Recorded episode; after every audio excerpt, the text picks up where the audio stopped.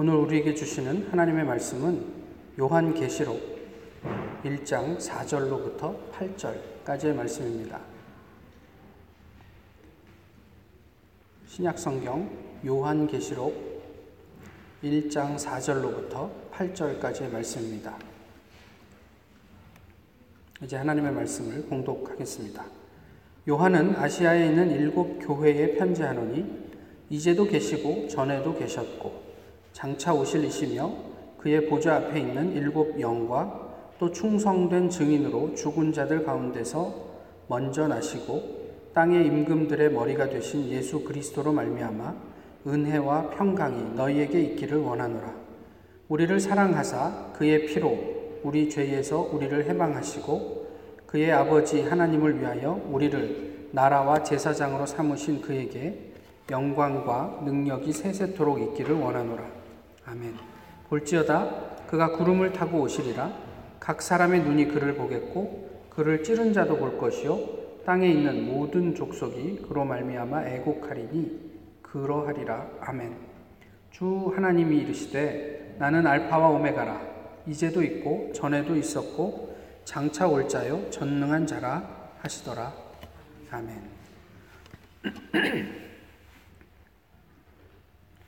어, 계시록은 말만 들어도 어지럽고 부담스러운 책입니다. 그런데 1장 3절을 보시면 이 예언의 말씀을 읽는 자와 듣는 자와 그 가운데 기록한 것을 지키는 자는 복이 있나니 때가 가까움이라 이렇게 말씀하고 있죠. 근데 여기서 읽는 자는 단수이고요. 듣는 자와 지키는 자는 복수로 되어 있습니다. 그러니까 한 사람이 어, 대표로 계시록의 말씀을 낭독하고 나머지 듣는 회중들이 있고 그 말씀을 듣고 반응하는 회중들이 있다라는 의미이지요. 사람들은 들으면서 그것을 이해하고 또 그 말씀을 지키려고 그의 삶 속에 그 말씀을 옮겨갔다라는 의미이기도 합니다. 어, 이럴 이쯤 되면 어떻게 그게 가능했을까 싶은 거죠. 어, 저희가 그냥 계시록 그러면 뭐 엄청난 상징과 뭐 숫자들 뭐 이런 것 때문에 그냥 뭐 쉽게 읽기 어려운 책으로 알고 있는데 왜 그때 그들은 그렇게 가능했을까? 근데 저희가 여기서 계시록의 기록 목적을 좀 생각을 해 보시면 계시록의 기록 목적은 종말을 예언하는 데 있지 않습니다. 계시록의 1차적인 기록 목적은 박해의 시대에 고난을 당하는 교회를 위로하고 격려하는 데 있습니다. 그래서 그 하나님을 믿는 신자들에게는 이해할 수 있지만 아, 박해자들은 이해할 수 없는 상징으로 쓸 수밖에 없었어요. 사실 이것이 결국은 세상은 망할 것이다. 뭐 이런 의, 내용들을 포함하고 있기 때문에 박해자들이 그런 내용들을 그냥 한눈에 봐서 알게 되면 어, 믿는 사람들의 어떤 신변의 위협이 있기 때문에 그렇습니다. 그래서 통상은 묵시록 내지는 계시록 이런 거는 당대 어, 그 본명을 밝히지 않고 뭐 가명 내지는 위명으로 글을 쓰곤 했었습니다. 적어도 그런데 당시의 그리스도인들은 이 계시록의 말씀을 들으면서 뭐 그리 어렵지 않게 이해할 수 있었던 듯하고 이를 통해서 위로를 받고 핍박을 견딜 수 있는 힘을 얻었던 것 같습니다. 최근에 저희가 욥 그리고 롯 그리고 한나를 통해서 우리가 직면하는 뭐 개인이든 공동체든 그런 고난을 어떻게 성경은 이야기하고 하나님은 다루시는지 그런 것들을 살펴보았습니다. 오늘 본문에 있는 계시록은 어쩌면 이 모든 것을 정리하는 내용이 되지 않을까 싶습니다. 아, 환란과 핍박이 있지만 세상은 끝내 멸망할 것이고 하나님의 교회, 하나님의 사람들은 마침내 승리하게 될 것이다. 이것이 묵시 문학이 가지고 있는 대표적인 어떤 주제이지요. 계시록도 그런 어, 주제를 가지고 어, 당시의 교회 성도들에게 어, 전해졌습니다. 어, 계시록을 해석하는 게 쉽지가 않습니다. 근데 해석하는 계시록을 해석하는 크게 네 가지 정도의 관점이 있는데요. 첫 번째는 과거적인 관점입니다. 그래서 계시록에 나와 있는 모든 예언들은 당시 시대에 다 이루어졌다. 일면 마지막 부분에 이제 재림 때의 이야기들이 조금 포함이 되어 있긴 하지만 당시 시대의 모든 것들이 다 성취되고 이제는 더 이상 현대적인 의미는 없다. 이런 입장이고요. 역사적인 관점이 있습니다. 그것은 저작 당시로부터 지금 현재 우리가 살고 있는 이때까지 모든 그러니까 실제로는 세상 종말까지 모든 역사가 이 계시록 안에 다 축약되어 있다. 그래서 어, 저희가 이 계시록을 잘 분석을 하면 종말이 언제 오는지 알 수 있다라는 입장이에요. 그래가지고 뭐 계시록의 16장인지 18장을 1517년 종교 개혁으로 보고 그리고 어, 종말을 그때 당시에 90년대 그 초반에 90년대 어간에 종말이다라고 이제 계산했던 사람들이 이제 대표적인 이야기죠. 근데 문제는 뭐냐면 예수님이 계속 안 오시기 때문에 이 역사가 늘어나면서 계시록의 어떤 내용들이 계속 다시 적용되는 어떤 역사들이 수정되어야 한다는 아주 치명적인 약점을 역사적 관점은 가지고 있습니다. 그 다음에 이상적인 관점이 있어요. 그냥 계시록의 내용은 아이디얼한 거다. 실제로 역사에서 일어난 어떤 일들에 대한 예언 내지는 성취 이런 걸 다루는 것이 아니라 그저 하나님께서 인류에 대해서 행하시는 그런 원리들을 이렇게 이제 상징적으로 보여주고 있는 책이다. 이런 입장이 있고요. 마지막으로는 미래적인 관점이 있습니다. 예언은 예수님께서 재림하시기 직전에 모든 것이 성취된다. 이런 입장이에요. 어떤 관점이 마음에 드십니까? 어떤 관점으로 계시록을 보면 저희가 좀 음, 계시록을 다 이해했다 싶을 수 있을까요? 아니, 다는 이해하지 못해도 그래도 아, 이렇게 보니까 계시록을 좀 잘 이해할 수 있다 라고 할 수 있는 관점이 무엇이라고 생각을 하십니까? 사실 학자들 사이에서도 계시록에 일가견이 있다는 사람들조차도 제각각인 계시록의 예언 과 그런 구체적인 내용을 우리가 아는 것, 그리고 모르는 것, 이 사이에서 실제 우리 신앙생활이 삶에 반영됐을 때 어떤 차이를 가져올까요?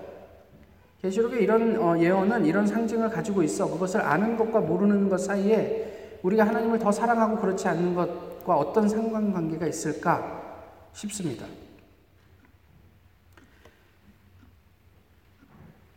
시몬 웨일이란 분은 이런 이야기를 했습니다. 주목을 일종의 근육 운동으로 오해할 때가 많다.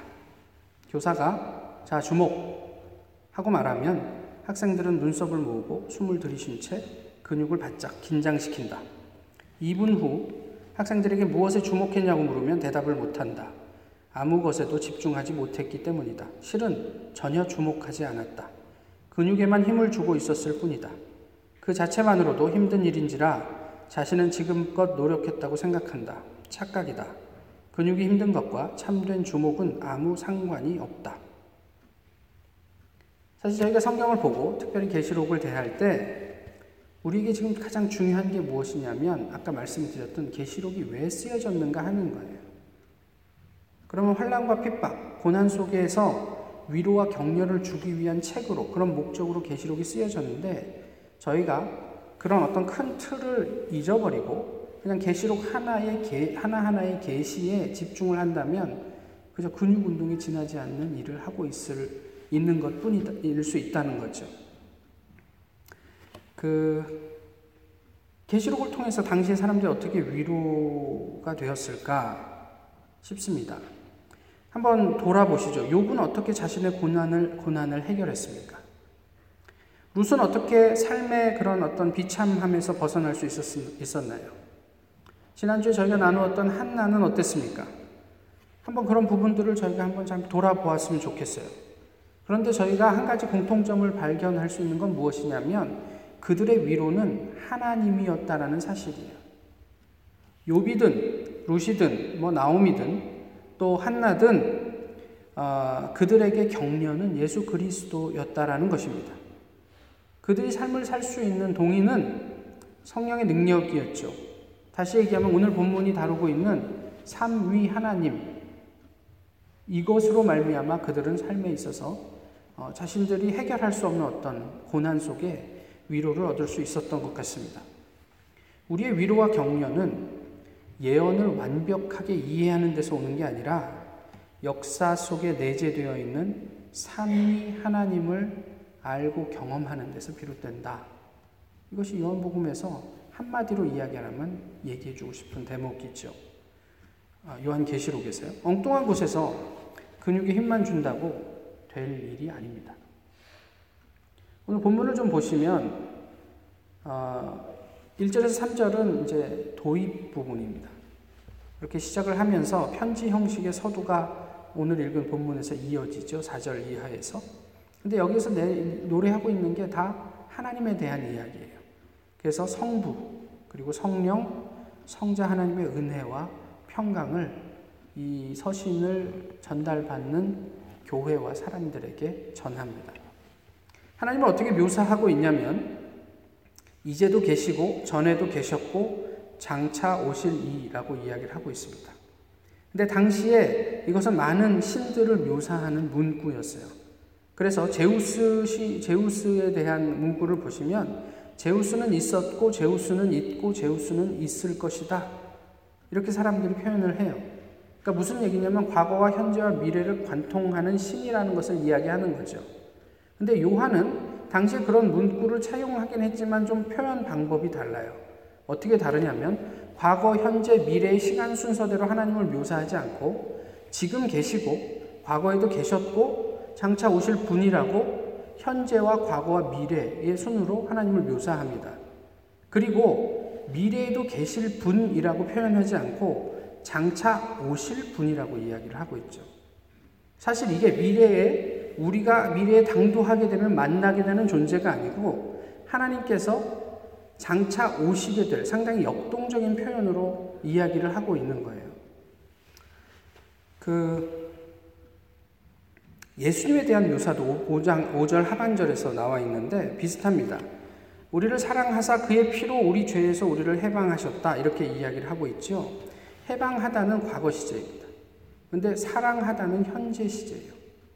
그럼 예수님께서 지금 현재 우리를 사랑하고 계시고 그 사랑이 과거로부터 지금까지 흘러와서 과거의 그 사랑 때문에 우리가 구원받았던 것처럼 또 미래를 생각할 수 있게 하는 이런 이야기이죠.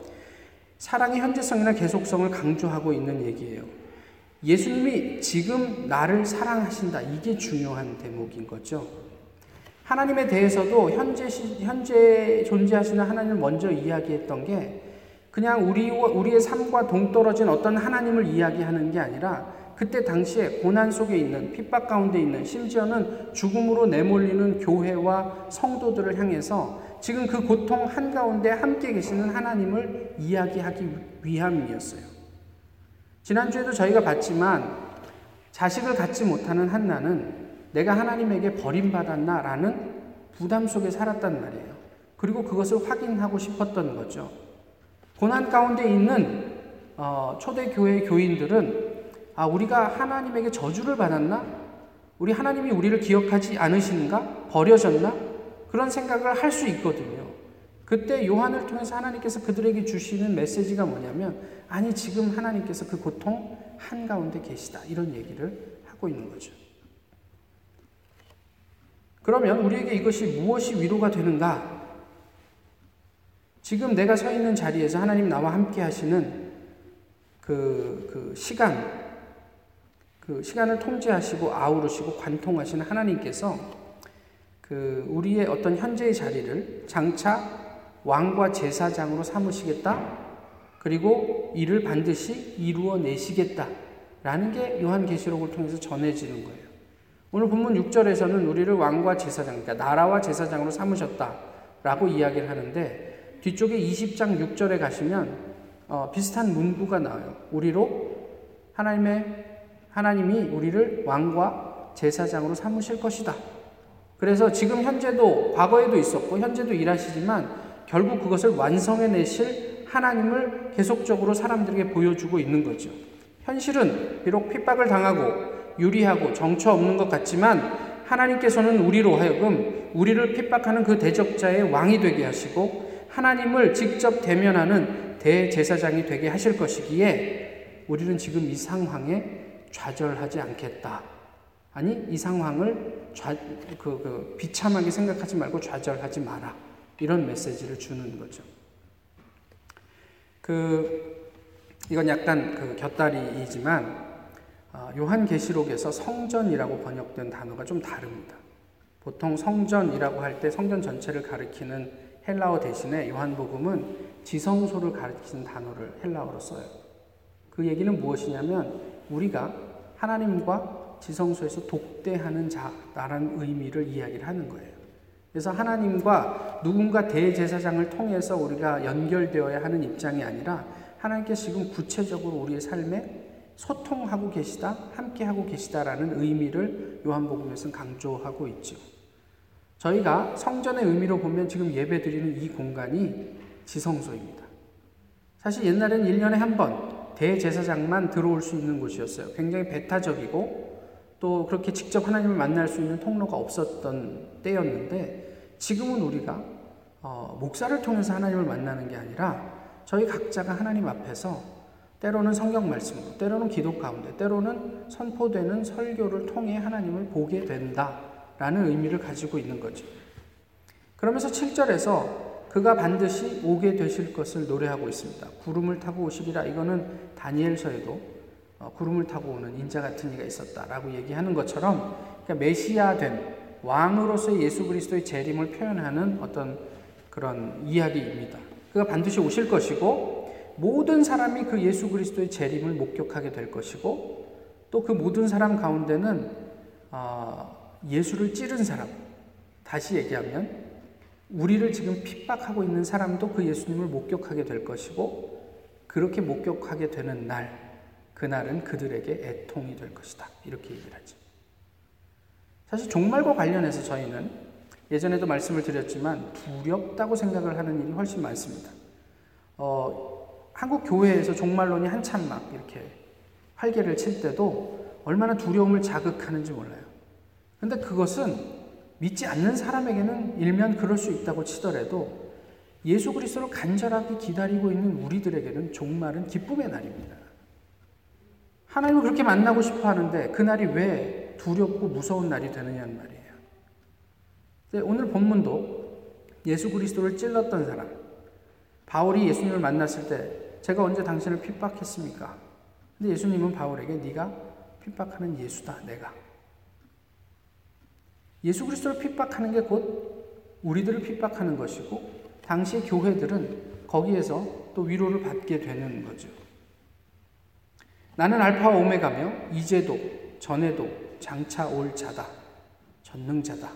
8절이 그렇게 4절과 같은 그 말, 말씀으로 이렇게 마무리를 하고 있습니다. 계시록을 읽으면서 종말에 대한 모종의 영감을 찾으면 근육에 힘을 주는 일입니다. 그게 전혀 없다는 얘기는 아니에요. 계시록을 통해서 역사에 내재하신 하나님, 그 하나님을 만나고 깨달으면 저희가 잘 주목하는 거예요. 그, 그, 그, 그것을 근거로 예언의 내용을 살피고 이해해야 하는 거죠. 예언 자체가 일차적인 목적이 아니고요. 우리가 하나님을 인식하는 게 일차적인 거고, 그 안에서 그 예언이 어떤 의미를 갖는지, 와, 하나님께서 이렇게 승리하시겠구나. 하나님께서 우리를 이렇게 구원하시겠구나. 항상 초점은 하나님에게 있어요. 그리고 그 안에서 우리가 위로를 받고 도전도 받고 격려를 받는 게 계시록을 보게 되는 어떤 그 이제 단계인 거죠. 우리는 우리에게 익숙하기 때문에 시간을 크로노스로만 봅니다. 그래서 크로노스는 저희가 살고 있는 시간이에요. 시간 개념. 그래서 단순한 시간의 흐름이고 불연속적인 우연한 사건입니다. 그래서 우리는 그 시간을 분으로, 시로, 주로, 월로, 해로 이렇게 단위로 나누어서 그 조각난 시간이 우리를 지배하게 만들죠. 그래서 시간에 묻혀 살아요. 그, 그, 그런 맥락에서 시간은 하나님을 기뻐하거나 다른 사람들에게 주목하는 순간이 아니라 목표를 달성하기 위한 수단이 되죠. 그래서 어떤 과정에 뭐 학교에 입학을 했다. 박사 과정에 입학을 했다. 그러면 아, 5년 후에는 졸업해야지라는 시간 프레임 안에 이때는 뭘 해야 되고 이때는 뭘 해야 되고 그래서 우리가 거기에 갇혀요.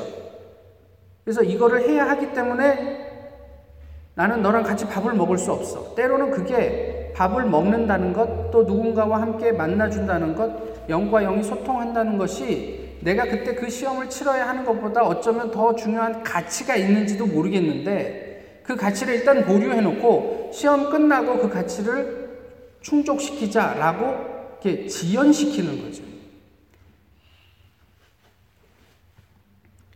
이게 꼭그 어떤 철학이나 그 강의를 하는 것 같아서 저도 좀 이렇게 열심히 한번 해보는 건데요. 크로노스 안에서는 우리가 그렇단 말이에요.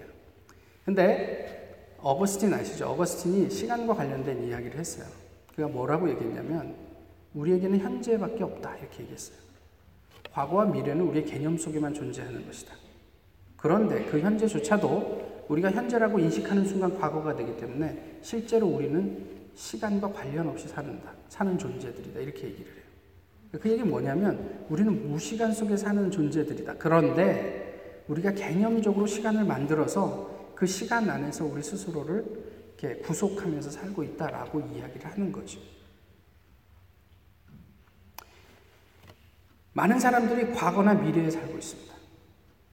과거에 내가 아쉬웠던 그것 때문에 현재에 영향을 받아요.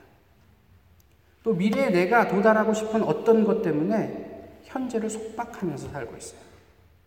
그래서 하나님께서 우리에게 선물로 주신 영원과도 같은 현재를 넉넉하게 누리지 못하면서 계속 과거와 미래 속에서 그냥 부자유한 존재로 살고 있다라는 이야기입니다.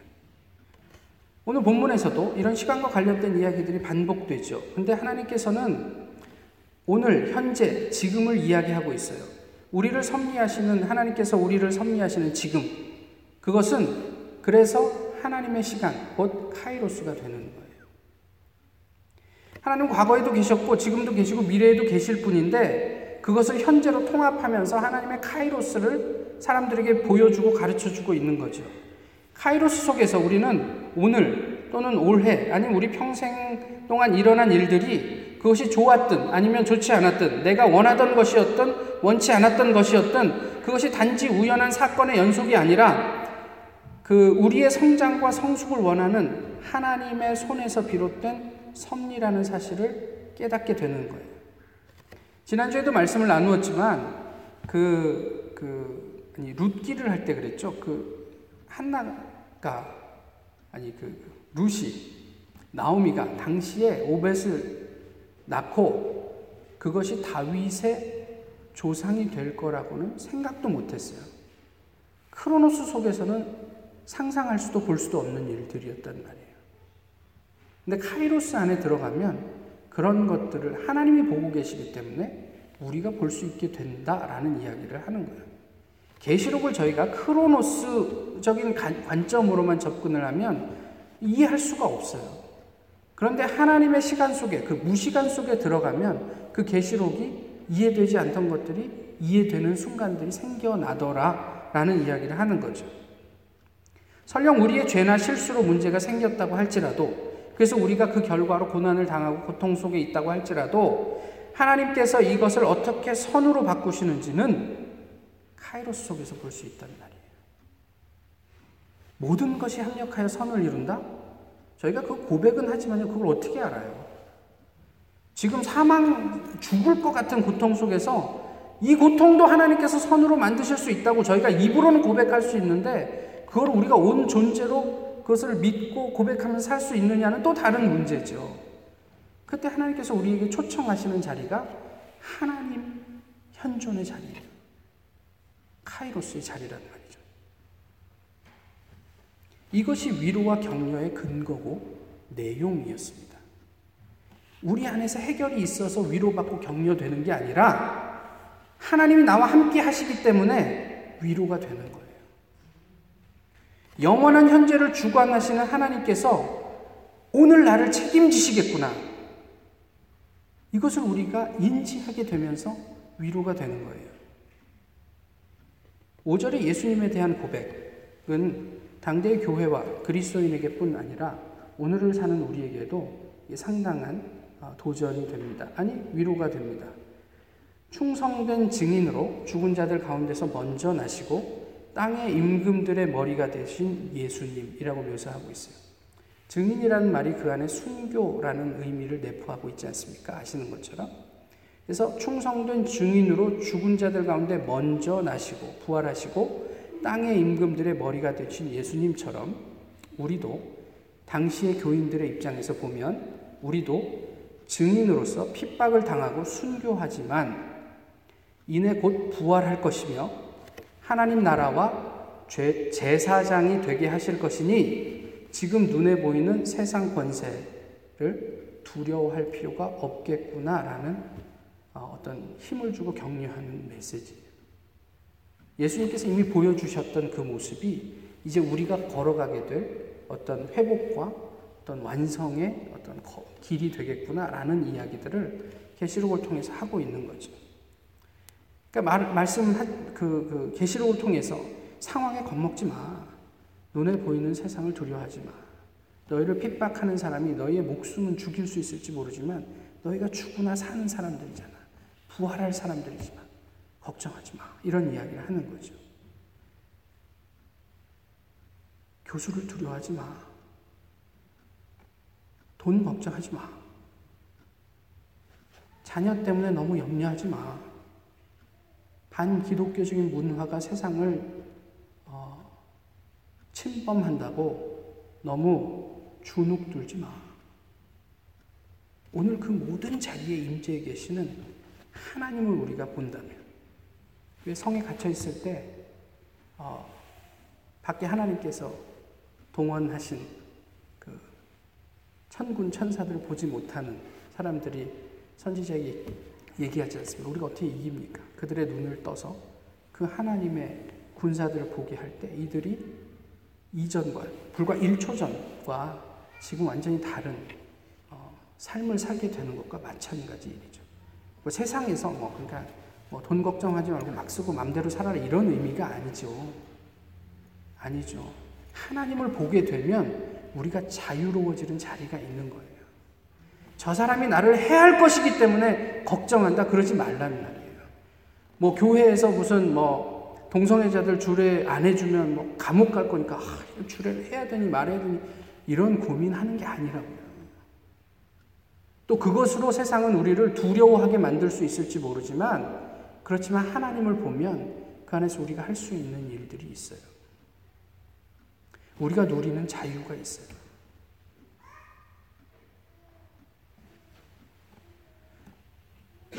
이전에도 있었고, 이제도 있고, 전에도 있었고, 장차 오실 처음이요 마지막 되시는 전능자 하나님을 바라보시라.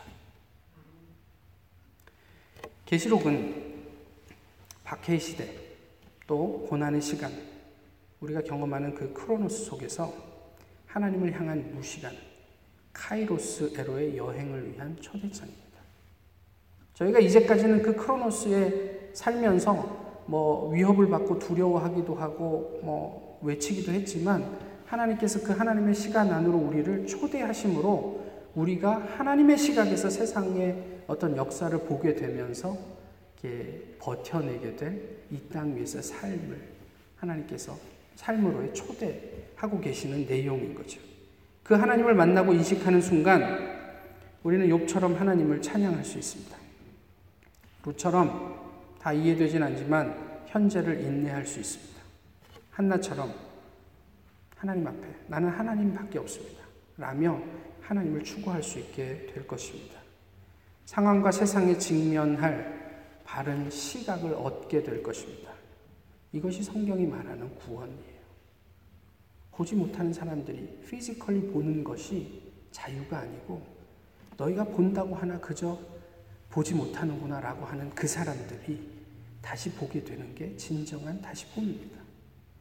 걷지 못하는 사람이 physically 걷는 게 자유가 아니고 그것과 더불어서 하나님과 함께 와 하나님이 이런 불가능한 것도 역사하실 수 있는 만유의 주재시구나라는 것을 깨닫게 되는 게 자유라는 말이에요. 감옥에 있다가 풀려나는 게 자유가 아니라 우리가 갇혀있던 영혼의 감옥이 해체되면서 예수 그리스도와 더불어 동행할 수 있는 것 그것이 자유라고 성령이 얘기를 하는 거죠. 토마스 머튼이 이런 이야기를 했습니다. 진정한 희망은 우리가 할 수 있다고 생각하는 일에 있지 않고 우리가 보지 못하는 방식으로 거기서 선을 이루시는 하나님에게 있다. 진정한 희망은 우리에게 있지 않습니다. 교회에 있지 않습니다. 우리가 보지 못하는 곳에서 선을 이루어 가시는 하나님이 진정한 희망입니다. 그 하나님이 위로고, 그 하나님이 격려고, 그 하나님이 우리의 삶을 추동하는 힘입니다. 나는 알파와 오메가라. 이제도 있고, 전에도 있었고, 장차 올 자요, 전능한 자라. 이분이 우리의 오늘과 영혼을 책임지시는 우리의 주님이십니다. 기도하겠습니다. 귀하신 주님, 오늘도 주님 앞에서 저희 함께 이렇게 예배하게 하시면 감사합니다. 교회력으로 한 해를 마무리하는 이 시간, 또 주님의 오심을 기다리는 어, 대림절을 앞두고 저희가 예수 그리스도 삼위 하나님을 다시 한번 돌아봅니다. 우리의 삶 속에서 저희가 치열하게 살아가지만 또 하나님의 무시간 속에 세상을 지혜롭게 보는 그런 눈도 잃지 않도록 저희를 지키시고 인도해 주시옵소서. 하나님으로부터 위로받게 하시고 주님 우리의 격려가 되게 하시고 성령의 능력이 우리의 삶을 어, 움직여가는 힘이 되게 하옵소서. 예수 그리스도의 이름으로 기도하옵나이다. 아멘.